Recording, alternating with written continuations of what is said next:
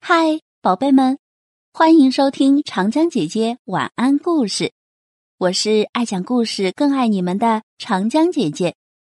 今天要给大家分享的故事叫做《洗染匠和理发师的故事》。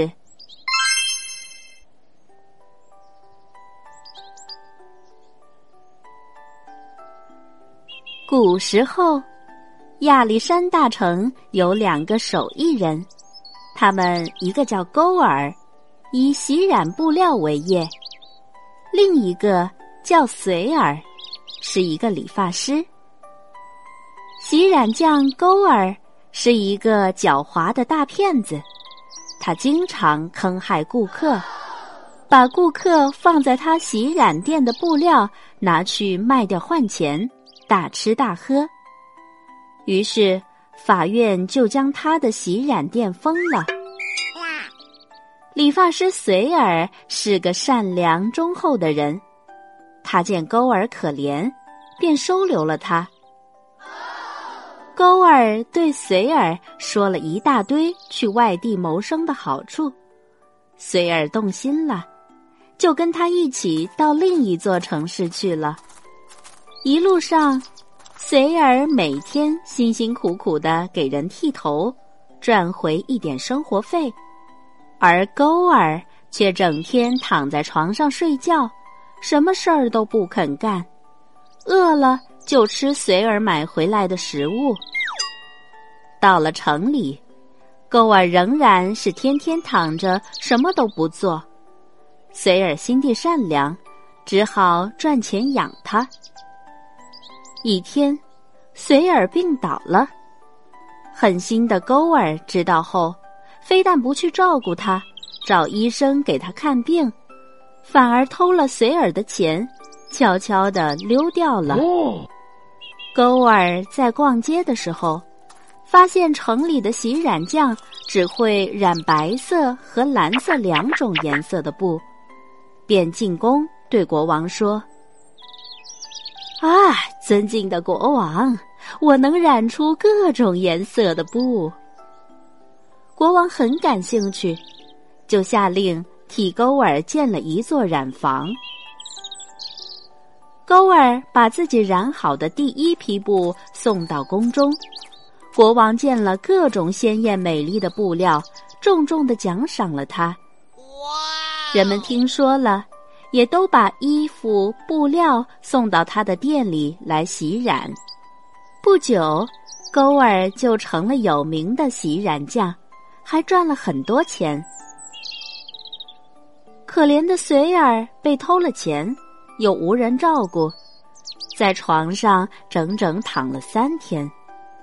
旅店老板得知了他的遭遇后，很同情他，就细心的照顾他。两个月后，随儿的病终于好了。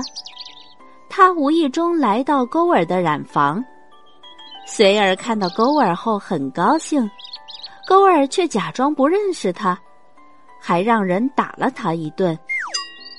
随儿一瘸一拐的回到了旅店。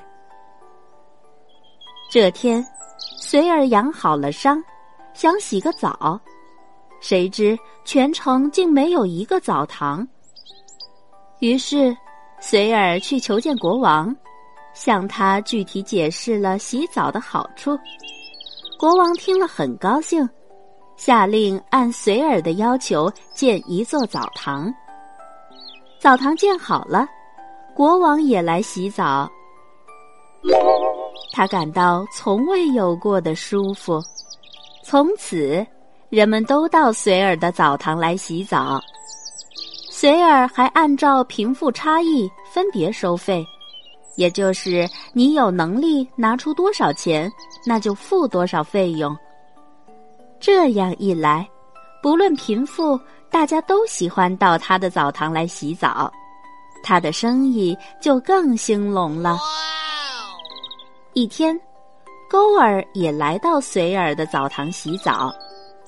他看到随儿，假称上次完全没有认出他，还装出十分后悔的样子。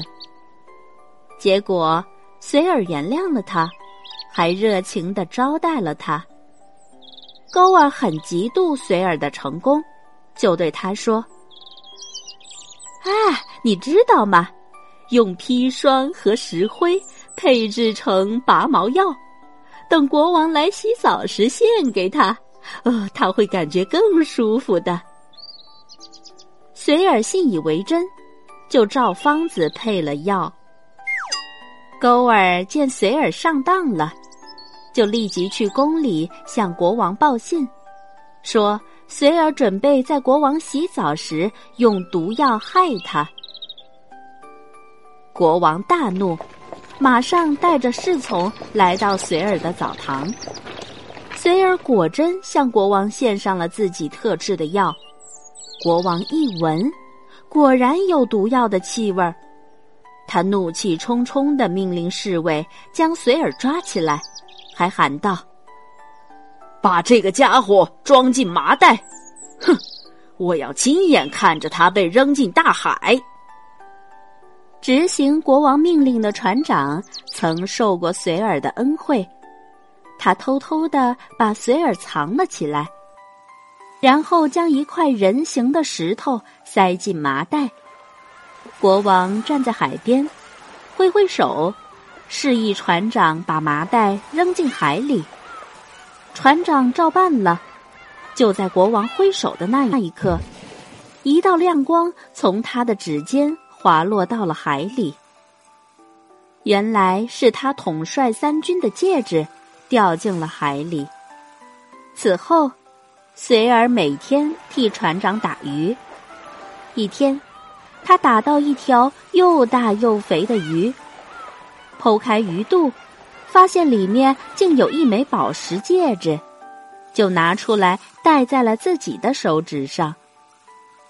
船长看见了他手上的戒指，大吃一惊，告诉了他戒指所代表的真正意义。随尔知道戒指是国王的后，并没有贪图它所象征的权利，而是马上把戒指还给了国王。国王正在担心自己的军队会叛变，因此他收到随尔送来的戒指后十分高兴，对随尔充满了感激。国王和随尔谈起了上次的误会，才知道全是勾儿从中搞鬼。国王听后很生气，马上命令侍卫把勾儿抓起来，装进了麻袋。然后把他投进了大海。国王想让随尔担任宰相，但是随尔委婉的谢绝了。国王只好赐给他很多的奴仆和财宝，并派船送他回故乡。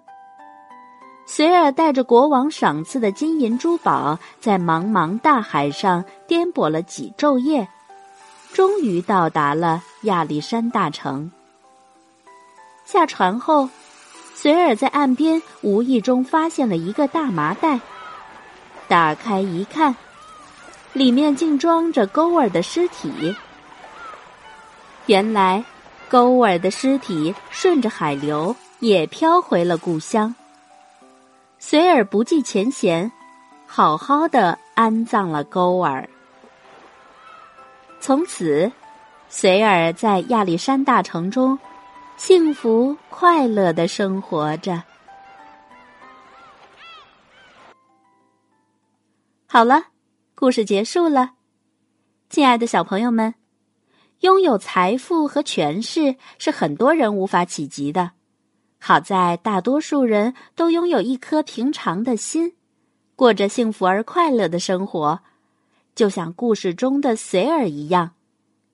虽然财富和权势离我们很远，但是幸福和快乐离我们很近。好了，今天的故事时间到这里就结束了。我是长江姐姐，我们明天见，拜拜。